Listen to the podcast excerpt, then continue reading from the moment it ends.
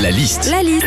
La liste de Sandy sur Nostalgie. À cette période, la raclette est le troisième plat préféré des Français, derrière le magret de canard et la côte de bœuf. Qu'est-ce qu'on vit quand on fait une raclette C'est parti dans le caclon de Sandy. Déjà juste euh, avant de faire une raclette, tu penses à tout, hein. pommes de terre, fromage, charcuterie, corniche, sauf que à 20h, quand tout le monde a les pieds sous la table, tu fais "Ah putain, la rallonge."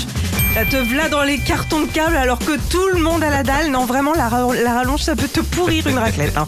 Quand tu fais une raclette, très souvent, en plus du fromage, des patates et du jambon, tu dis à tes invités Qui c'est qui veut une petite salade pour digérer? Alors non, hein, faut arrêter avec ça. hein. Quand on sort d'une raclette avec les dents du fond qui baignent, je vous jure que c'est pas une petite frisée qui va nous aider à faire passer les 4 tonnes de fromage. hein. Quand tu fais une raclette, tu ne peux pas échapper à l'odeur qui reste imprégnée Ah. dans ton appart, dans ta maison et dans tes rideaux. Alors euh, bon, ça va parce que généralement l'odeur reste un voire deux jours maximum.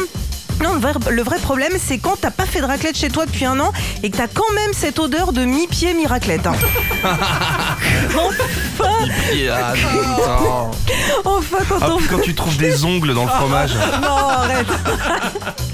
enfin, quand on fait une raclette, on vit un truc incroyable, Philippe, que j'appelle moi le phénomène de la raclette infinie. Et ça arrive très souvent en fin de repas. En gros, t'as un bout de jambon dans ton assiette et tu te dis Oh, bah, je vais me refaire chauffer un petit bout de fromage pour finir le jambon. Euh, pareil pour la pomme de terre. En fait, tout est prétexte à se remettre un bout dans le caclon. hein.